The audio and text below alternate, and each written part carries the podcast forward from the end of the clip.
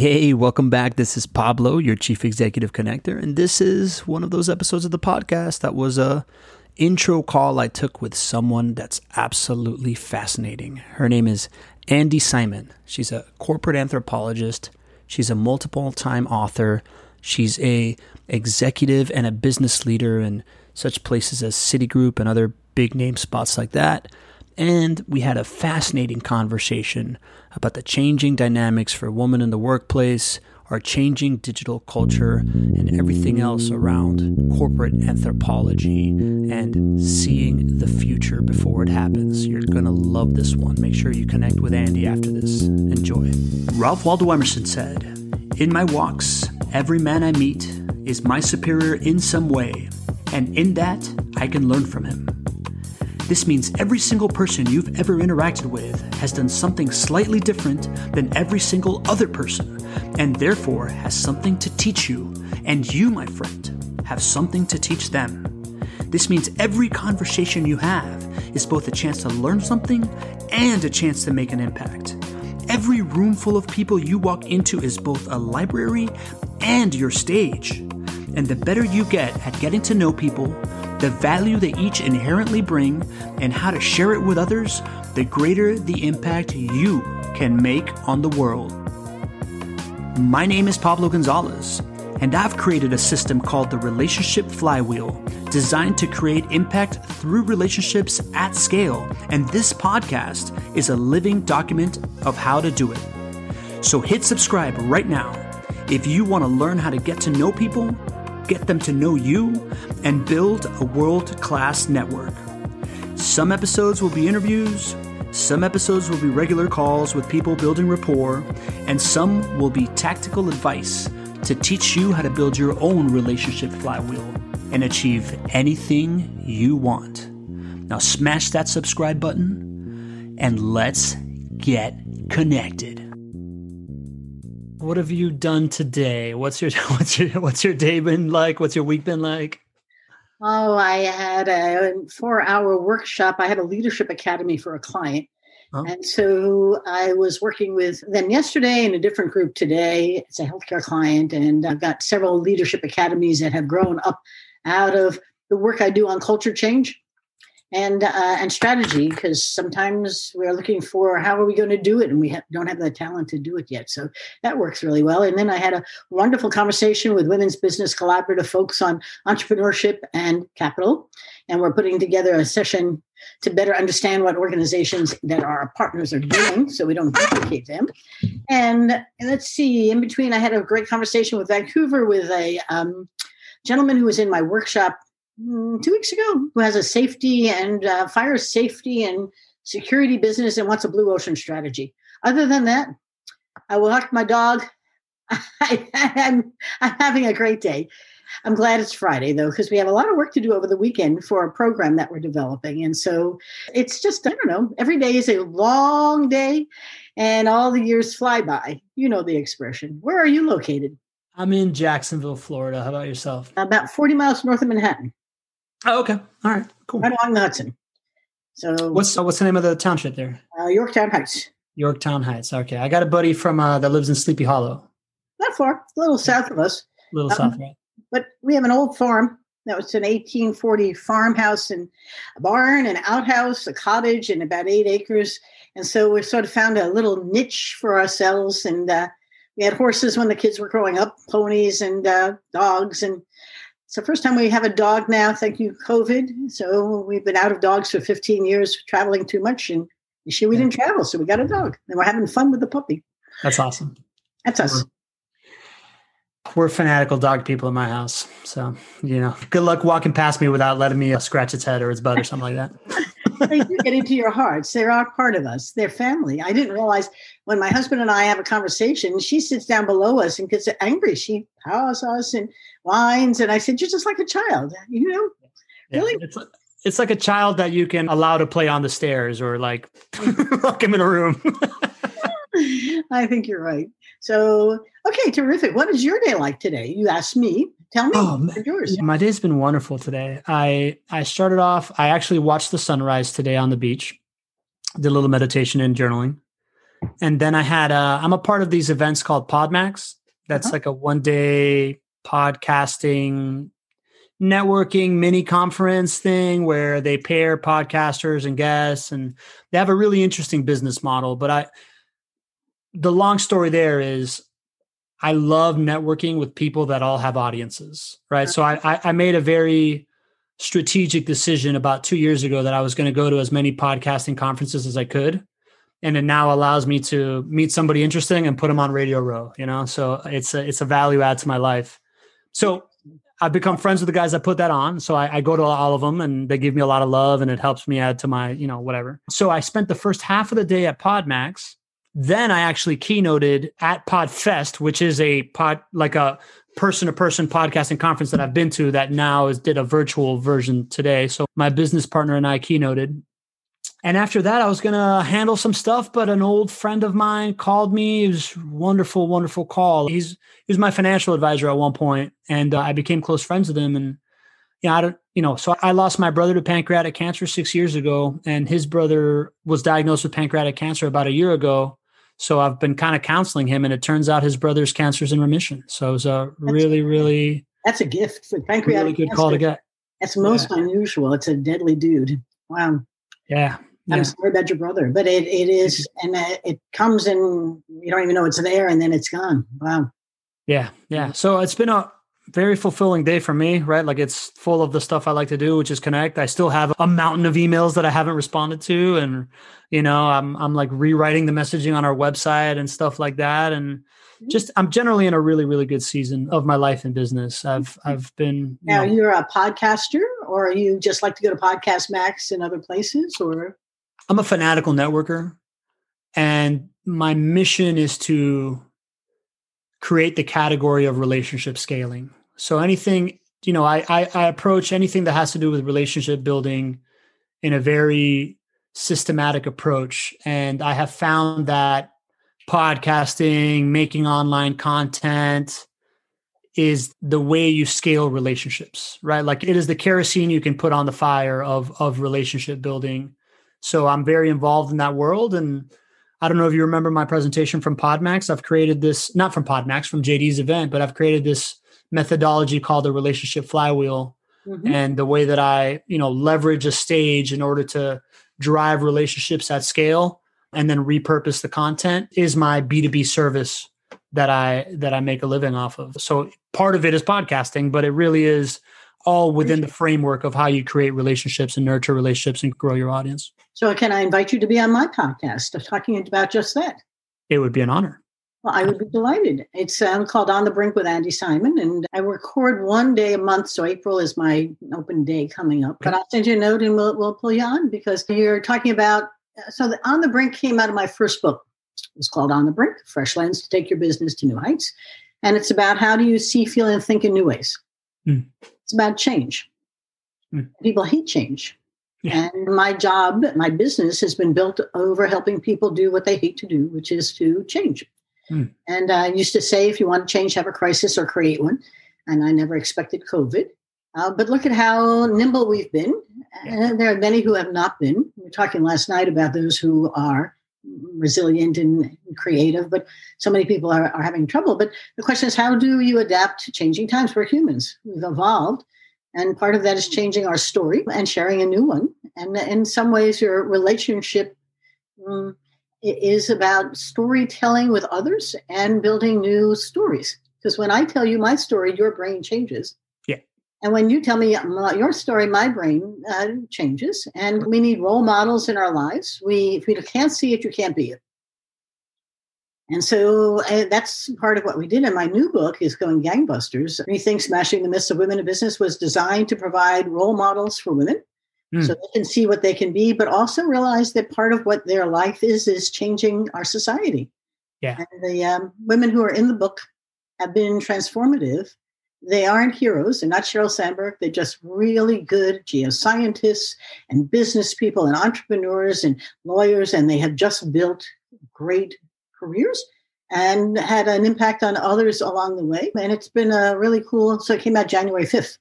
So we're in our second month, and Amazon does love us. So anyway, I, I have no idea where we're going today, but I'm sort of wandering with you because you would be a marvelous guest to talk about mm, change and relationship building and networking and how do you cultivate a world today because it's a whole different one. I listen. I really, I really appreciate the invite, and you know, like this is going to be a, a, podcast episode for me. So I, I, I would love to, I would love to explore the topic of. I love what you're doing, and I very much echo with what you're saying. Of you got to see it to be it, right? And I think the beauty of the world that we live in right now is that mentorship has reached scale, right? Like living in a world of YouTube and living in a world where I can, you know, like I, I had this moment about a year ago where I was re- listening to Steve Jobs' biography, and and I started thinking about like the power of hearing somebody's, you know, hearing how somebody has navigated life and success and this and that, and then comparing it to the idea that right now I can listen daily to Gary Vaynerchuk's podcast and know everything he's doing in his business, real time strategy, what he's doing. And and I think that what you've done with this book of of woman leaders is, you know, it's adding scale to to the mentorship for women that for so long didn't have that archetype to follow.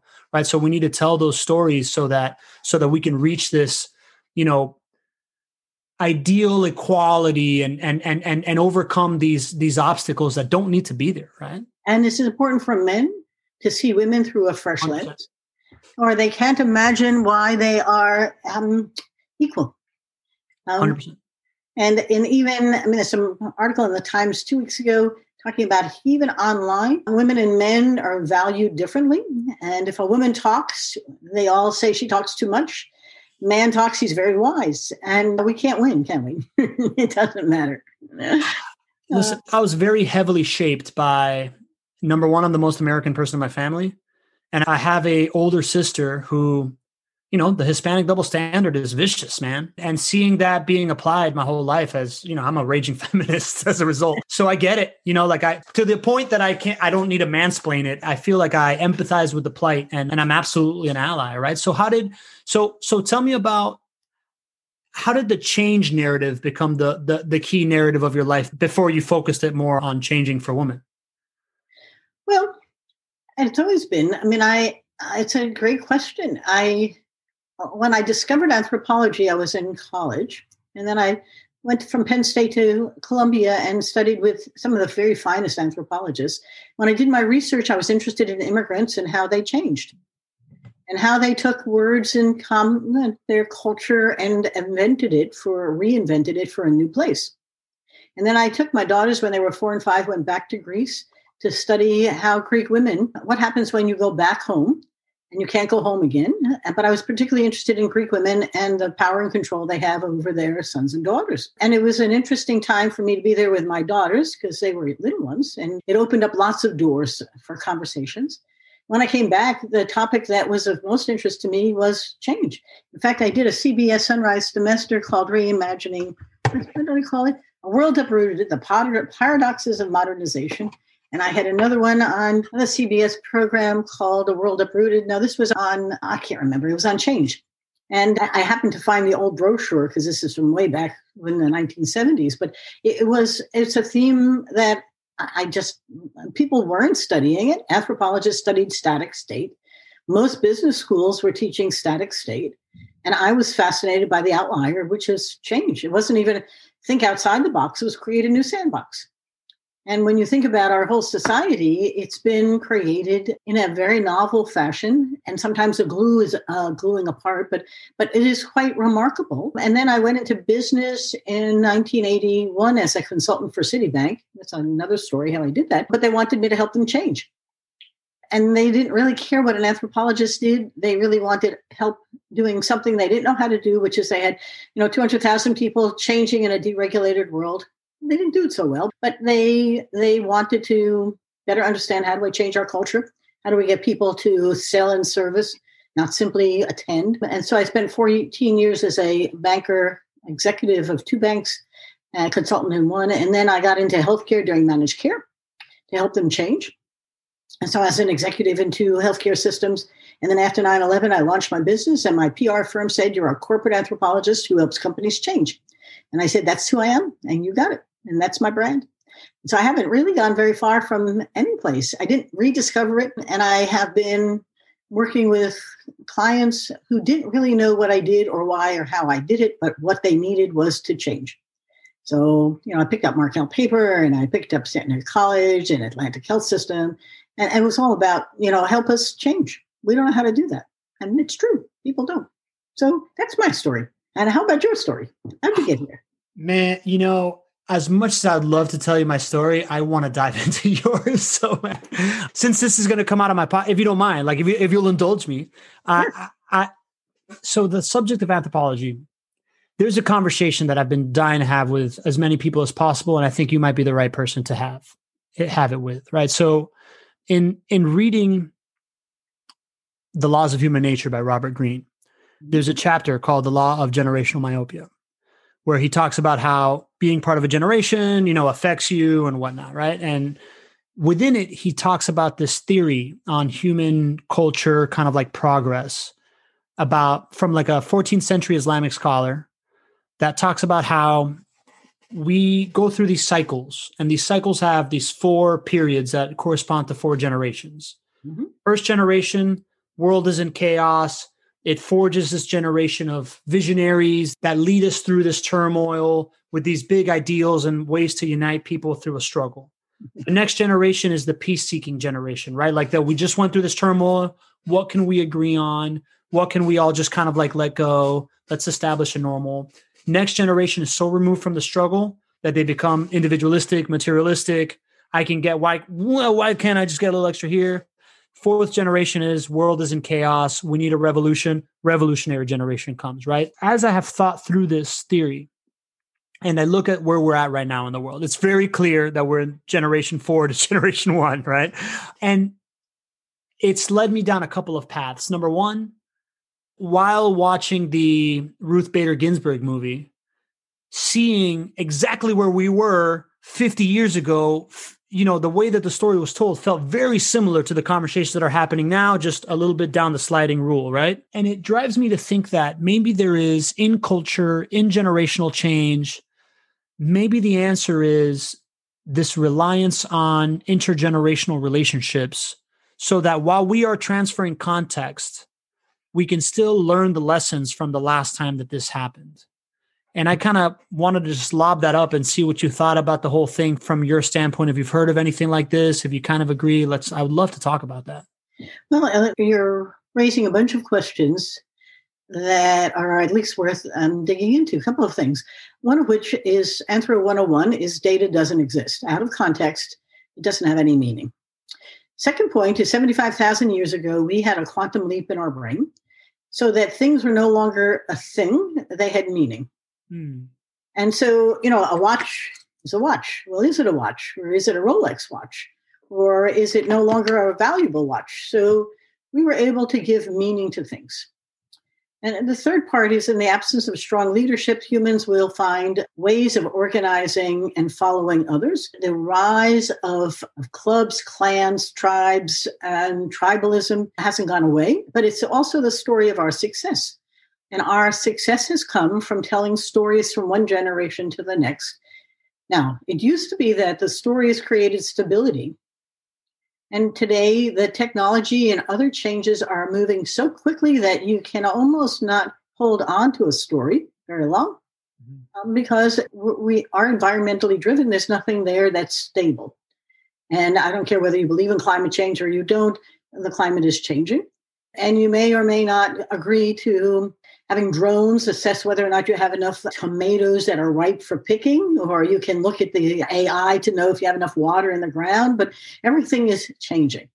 And, and so now the question is what happens to humans in this process? Uh, the COVID, you know, I used to say if you want to change, have a, crisis or create one. People hate to change, but here COVID comes along and everybody is working remotely and enjoying it.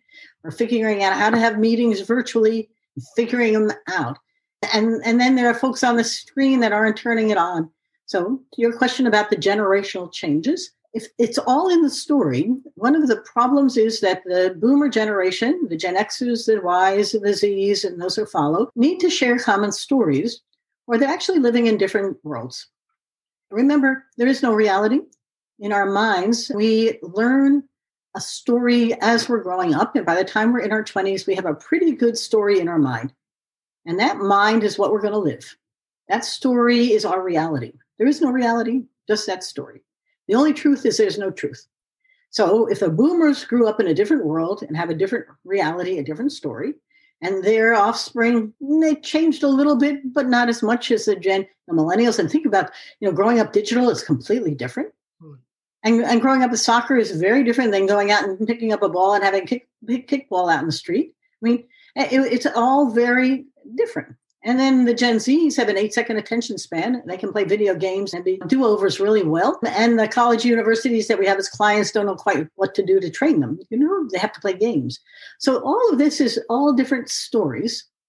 Now, the different stories lead to different realities, and the times are different. So the boomers are looking to figure out what they're going to do to retire. And the Gen Zs want to figure out and how can they live life with having enough time for games. Very different values. I had one client had to buy ping pong tables for his new hires. He was very upset. He said, Don't they know we work nine to five and then we play games? And they said to him, But why? And he said, Because that's the way we do it. And they said, Why? And so finally they got him to play ping pong with them. And guess what? You can play ping pong in the middle of the day and still get your work done and he learned new things. Sometimes I've had clients make their millennials or Gen Zs mentor the boomers or Gen Xers so they begin to tell the same stories. Now, does that cycle get upset? I have a hunch that our realities are changing. And I have a hunch we're ready for some stability in the world right now, but I'm not sure you need a despot or a dictator to create it.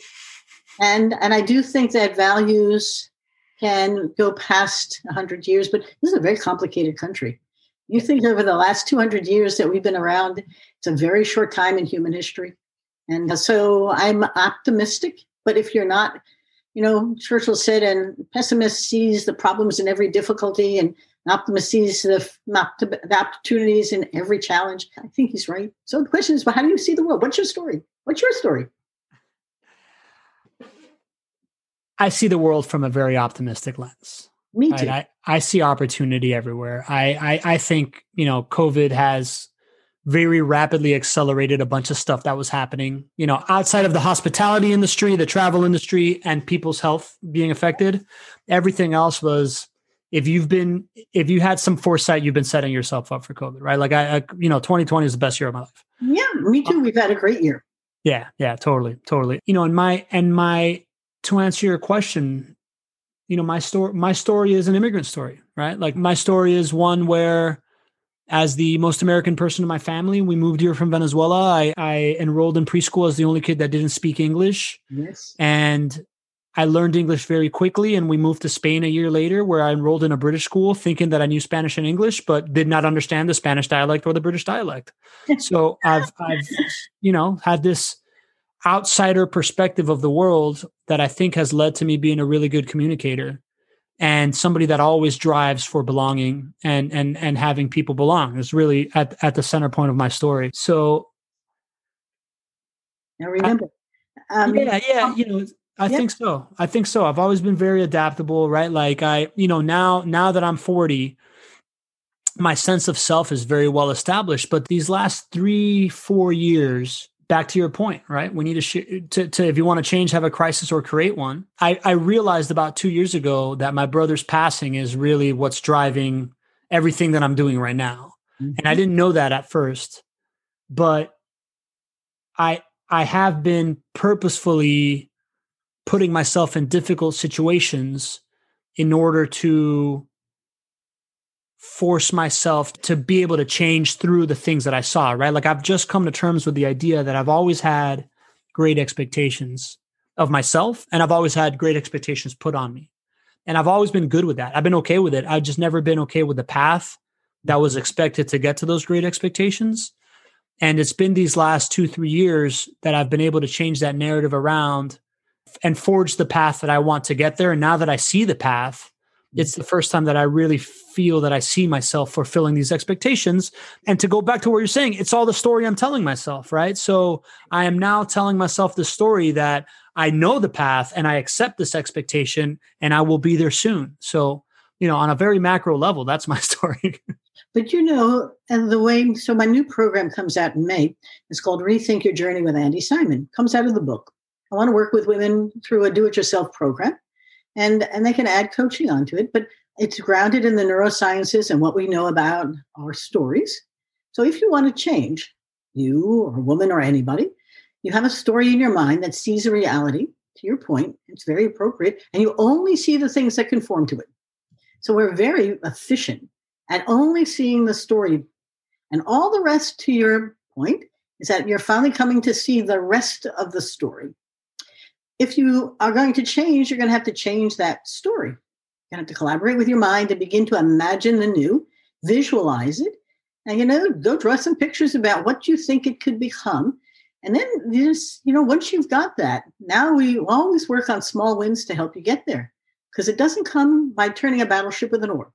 It comes a little at a time where you're testing yourselves along the way. But your mind likes the familiar, not the unfamiliar. So as you're working your way through this, the unfamiliar is becoming familiar, and you're going, ah, I can do that. And it goes to pleasure, not pain. And you're finding, oh, this feels so good. And so you're a perfect illustration of I can change. I can imagine a new me and actually make it happen. And it's exciting, isn't it?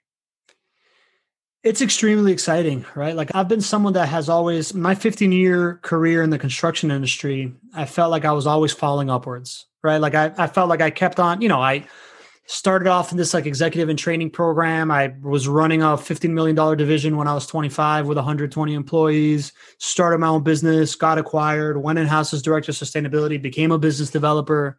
And I always, all I could think to myself is how little I was learning or doing, right? Like, I, I don't know how to tell you how to put a building together. I'll tell you that right now after 15 years in construction. But, but, you know, it, and, and how much meat I was leaving on the bone. And, and nowadays, where I've gone from this very systematic approach to figure out what I love doing that I think I'm really, really good at, figure out how to use that superpower to serve others, figure out how to monetize that that service in an authentic way that doesn't make me feel like I'm sacrificing who I am for it. And once that once I figured that piece out, now it's really just about how can I scale a business around this so that I can always be in my in my zone of service and zone of genius. And I find myself working a thousand times harder than I ever did before, yet I have 10 million times more energy and and I'm and, I'm having a blast, right? Like oh, you have purpose and you have passion and fun. Yeah. It is. It's amazing. Yeah. It's interesting listening to you because you're discovering this all on your own. And I work hard to help people do that. If you're going to change what you're doing by yourself can be uh, sometimes daunting. But the thing that troubled me is that lots of people are not having a fun trip through life. They have no purpose, they have no passion, they don't feel anything. They may be successful as a CPA or MBA, even an entrepreneur, but they are stalled or stuck and one thing that COVID has been very clear about is that bad luck moments will happen and they can happen more often than you might think. And so don't waste the day because it moves very fast. You know, what's the expression? Every day is very long and every year flies by, right? Yeah. Yeah, that makes a lot of sense. So, in your life, what has been a moment of crisis that drove you to change? Or have you needed it? Or have you not had it? Have you always been comfortable with change? It's an interesting question. I'm a big believer in serendipity. And so, you know, I discovered anthropology by chance. And after I got my tenure, my husband was in banking at Citibank as an executive, and we had a cocktail party. He had a cocktail party. And, and I met a whole lot of Citibank executives who said, You should come help us change. It wasn't a crisis, but it was timely. My mother had just died. And and and I nursed her for a year. She had a brain tumor, but as I let go, it came along, and so the transition from one to what I was doing to the next was sort of timely. It sort of was, you know, I said nothing has meaning out of context. It had more meaning than just moving into and that was really cool for a while. And, and, the banking was very gratifying in some ways and very out of character in another. I'm an anthropologist, I'm a soft person. And here I'm doing all this hard stuff like your construction. And I did it quite well. But then when I got into healthcare to help it change, I realized that the healthcare went from a Jewish hospital to a Catholic hospital.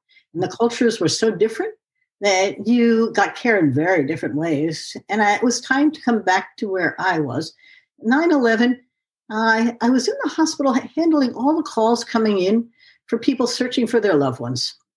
I can vividly remember sitting on the phone and knowing that I had nobody here at the hospital. It was really out of the out of the area. It had prepared for overflow, but we we so the hearts you broke their hearts were broken and ours shared their broken hearts, and it was time. So each time it's sort of a catalyst to change. And so whether it was losing my mother or watching the buildings go down or realizing it was the right time to move to something new, and I've never been adverse to trying new stuff. I sort of like the journey. If it's unscale, it's, it's un, un, un, unformed, I'm perfectly happy beginning to form it.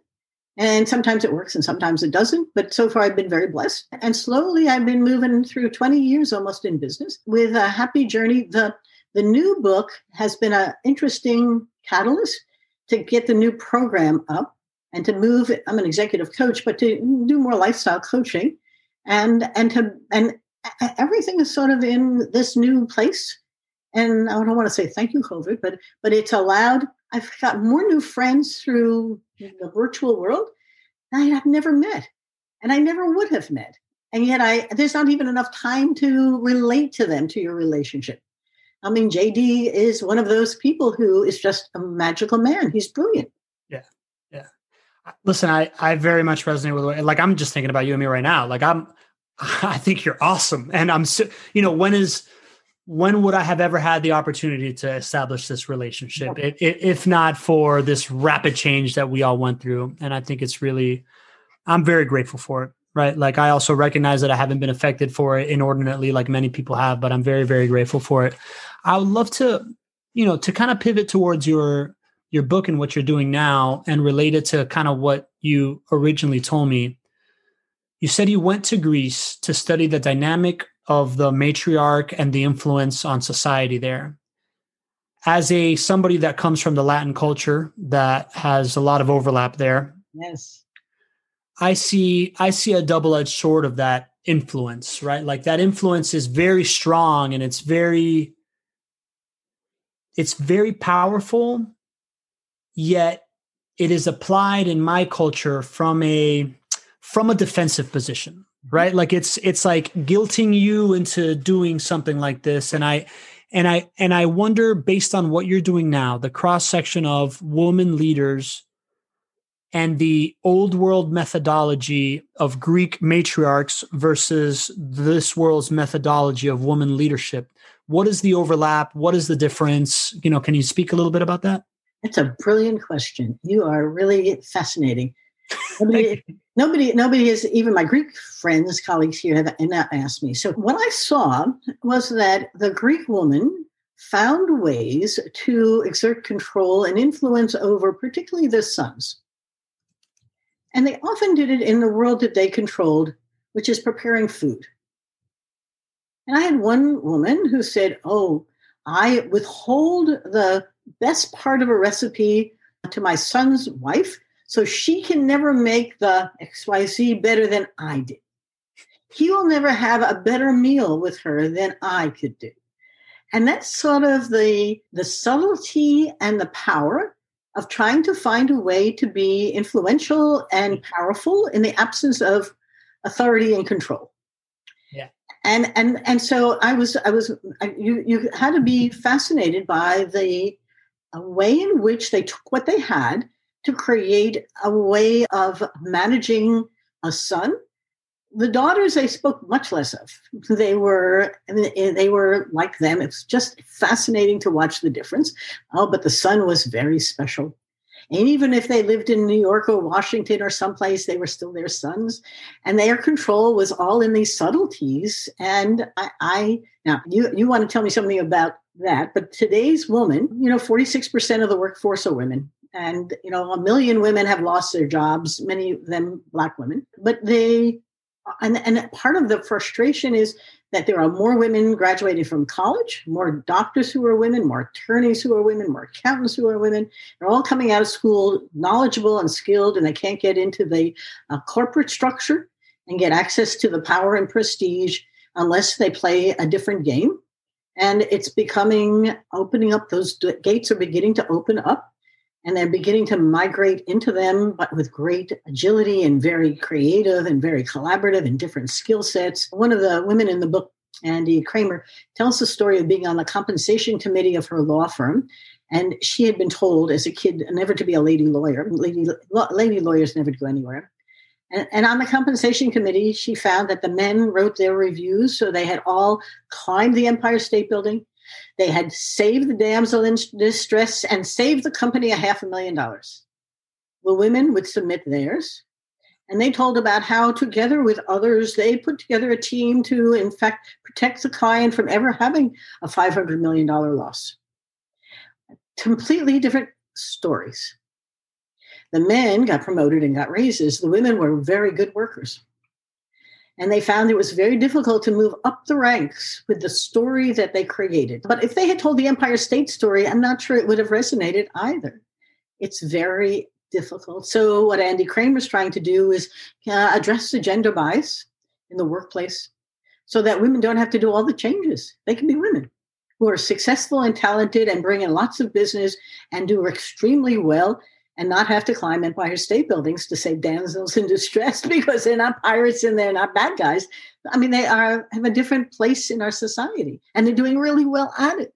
And we're slowly seeing an increase in the number of CEOs in Fortune 100 and 500, and the the the the, the gates are opening, and we're beginning to see people understand that talent is talent, and let's find ways of moving it. There's a gentleman I know, and he's got a staffing agency, and all the the women, all the people who do the recruiting are women, and all the folks managing the offices are men. And so, and there, you know, there are 400,000 attorneys, but only 27% are in equity positions as partners. And there are 65% of all the accountants are women now.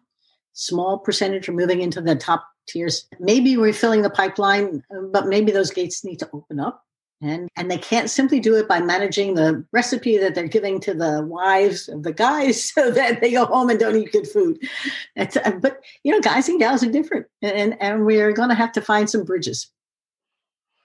I totally agree. I think this that's really it's really eye-opening how you describe that that that microcosm of how the greek mother holds influence is a perfect illustration of of what I was trying to express. So thank you for that. That's really really powerful. Was and, it the same in your culture? Oh yeah. I, yeah. you know, like, just talk to my sister, right? Like, uh, my mom doesn't shut up about me, but you know, like, which by the way, I'm awesome. But you know, that's the story I tell myself because I've been enabled the whole life, right? Well, I, she's right, but no, it's your poor sister. yeah, no, my poor sister, right? She, can she, listen, I, I, my sister is one of the greatest, most positive influences in my life, and I adore her to pieces, right? And and I'm so shaped by her experience that it's it's impossible not to not to count this as a tribute to her. But you know, with, within all that, that's what taught me the value of the feminine perspective, right? Like the the idea that we are two parts of a coin, and I see the world today, and I think of women like Brene Brown, who is who are one of my major major heroes, and how she talks about how we're moving towards this power with dynamic. Yes. Which I very much agree with, right? Like I, I, I very much believe this in in a digital world where attention and supply and demand are all commoditized, the only way you're going to win is by creating community and by creating win-win scenarios for the people that you serve together. And, and we're moving away from power over. And I believe that women are very well positioned from the way that they've been whether it's nature or nurture right? But but from from the way that women approach it from the stories that you're saying this team that we put this together they're very well positioned to be our stewards into the future. And and and and it's gonna and it's gonna get corrected. And i and i happen to believe that the internet and this proliferation of information and and and lack of gatekeepers of information is the light right like it's it is what shines light in every crevice so yeah. that you can't be a creep and win you have to win power with Yeah. Right. So I'm very optimistic about the future influence of women on mankind, future leadership. You know, call this call this the female generation or the female hundred years that's about to happen. Right, the same way we just had an American generation. I I, I see it coming, and I'm I'm very excited for the future of it. I think it's. I, I agree with you, but I, also worry about whether it's men. Or, uh, uh the uh, humans are interesting creatures, and they protect things they think have value. Yes. And the fact that a woman can do it doesn't necessarily mean I'm going to let her. Yeah. And and and the rivalry is difficult to change and without getting down to the children to begin to show them a different way of relating.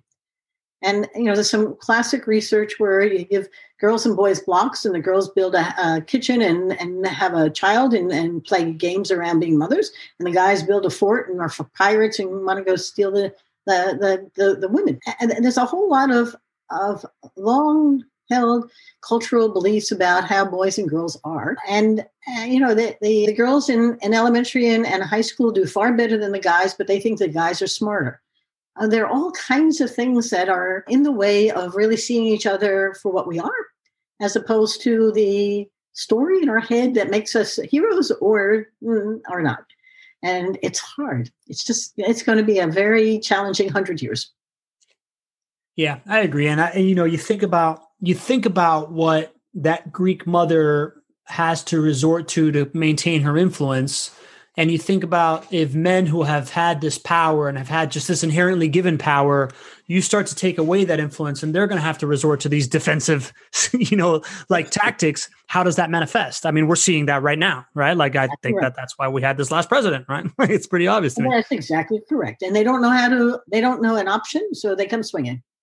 Yeah yeah correct and they do what boys know how to do which is swing which is swing 100% yeah. but these are interesting times may you live in them yeah, yeah, I love that. These are interesting times. May you live in them. I, I 100% agree. 100% agree. I, th- I think we are living in the most fascinating. You said something earlier that is, it made me think of. Have you ever heard of the discipline of category design and category creation and category king stuff like that type no, of stuff? I really haven't.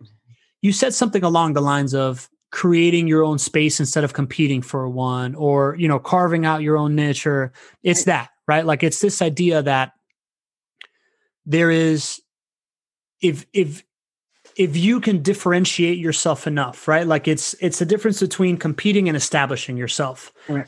You know, if you can differentiate yourself enough and create your own category yeah. and execute that correctly, then you stand to win 75% of the market, you know, of that category, right? So like Google, Uber, Netflix, Facebook, right? Like those are all those are all legendary categories and apple was like a continuous category creator yes, and and it's a really really interesting discipline and i think the rapid rate of change of things that are happening right now allow for and and you know so if you look at like the S&P 500 and you look at you know the the income in the S&P 500 and the growth in market cap in the S&P 500 it's like maybe 20% of them are actual category creators, yet they drive like 65% of the market capitalization growth.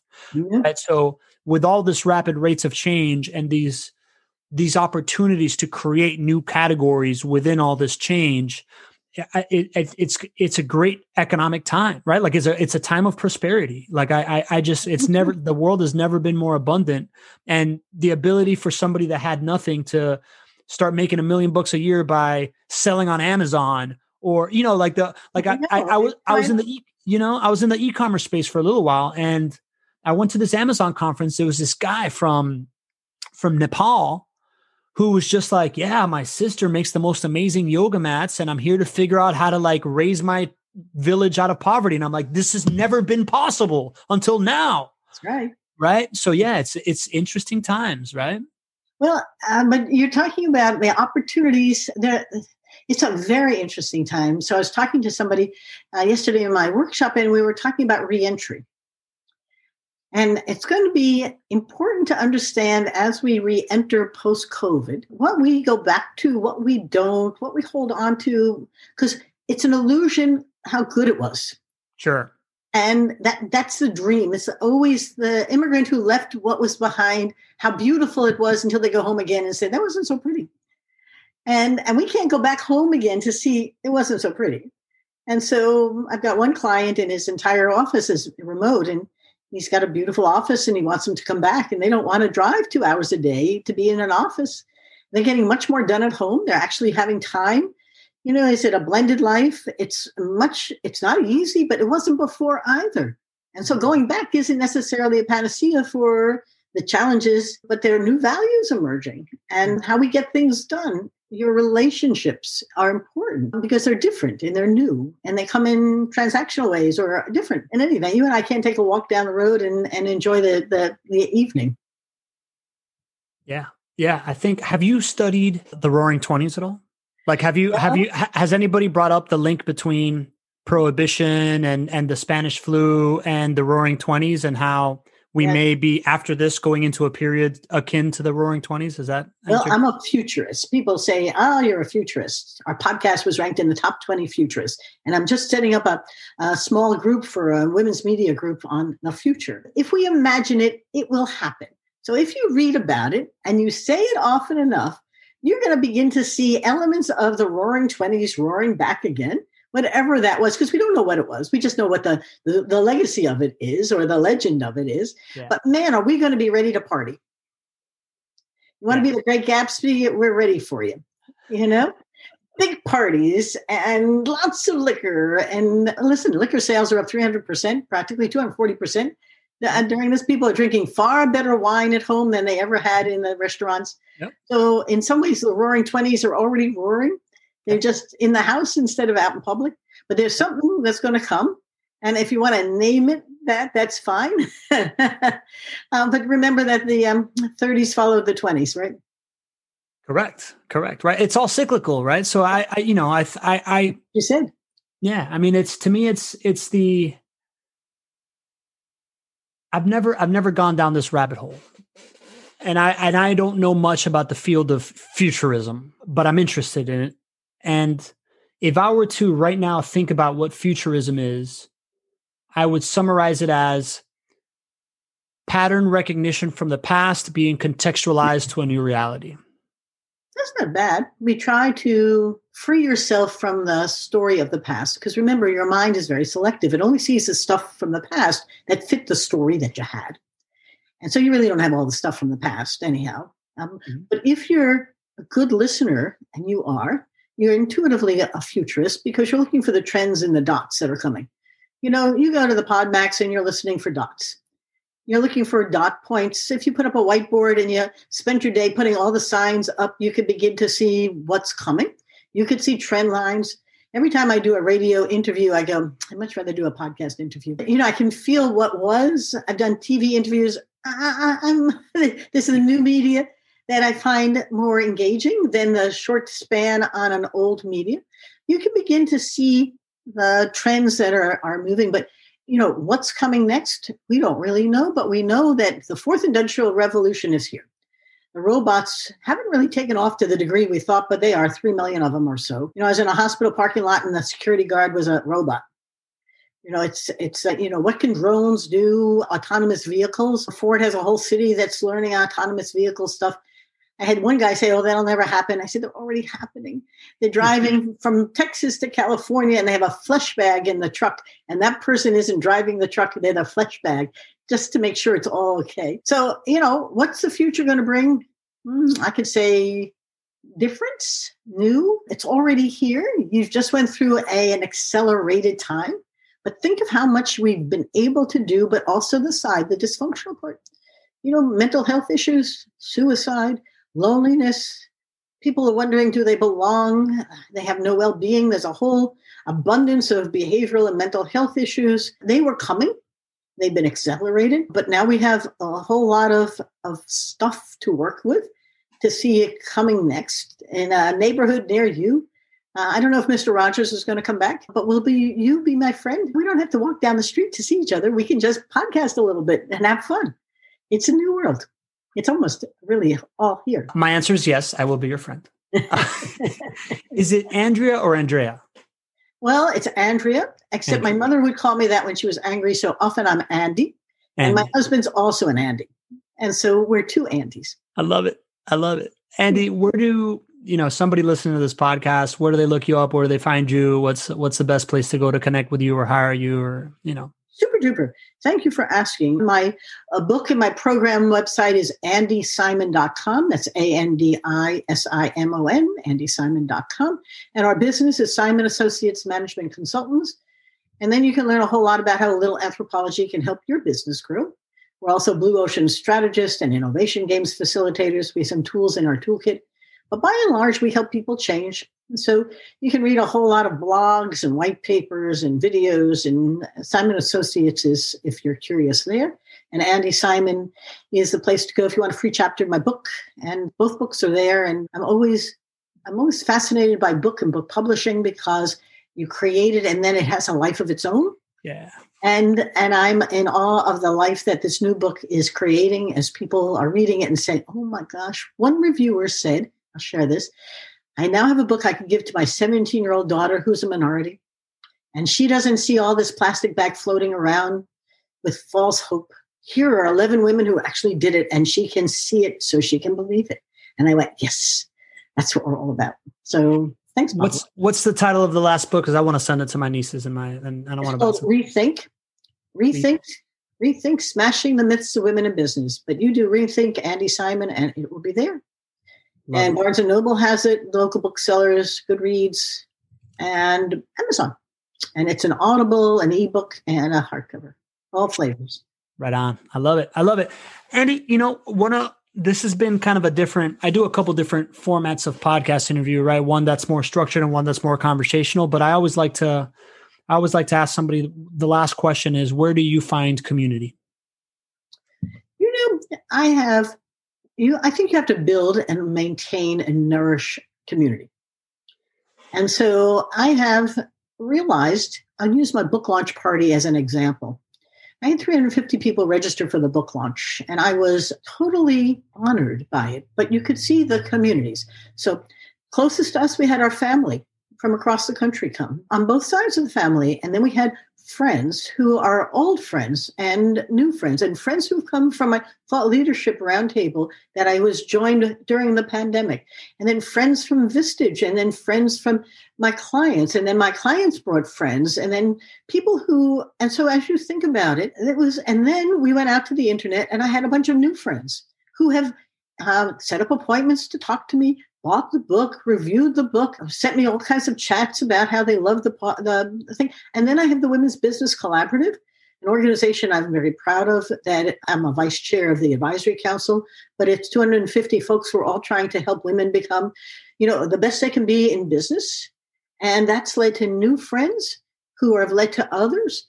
And all I can tell you is that the world is a um, very rich place now for communities and they don't necessarily have to overlap. I do think that it's hard to uh, necessarily bring them together. I don't think I could have had a party in person with 350 people that would have been as much fun for them or for us as being able to do a remote one. People said to me, What's the book launch? I said, I have no idea. I'm making it up. And that's exactly the kind of life I've led, where I have no idea what a corporate anthropologist does, but I help companies change. Let's go for it. And so that's a little bit like my story. Love it. Thank you. This is this is awesome. I'm super happy we did this. Right, like I very like I. It's just a perfect end to my week. Like I, so nourishing and such a great conversation. I really appreciate it. My pleasure. Thank you, Pablo. The key to building your relationship flywheel will rely in your ability to design and build your own stage where you can have conversations with people, getting to know them, understanding their value, and sharing it to the world.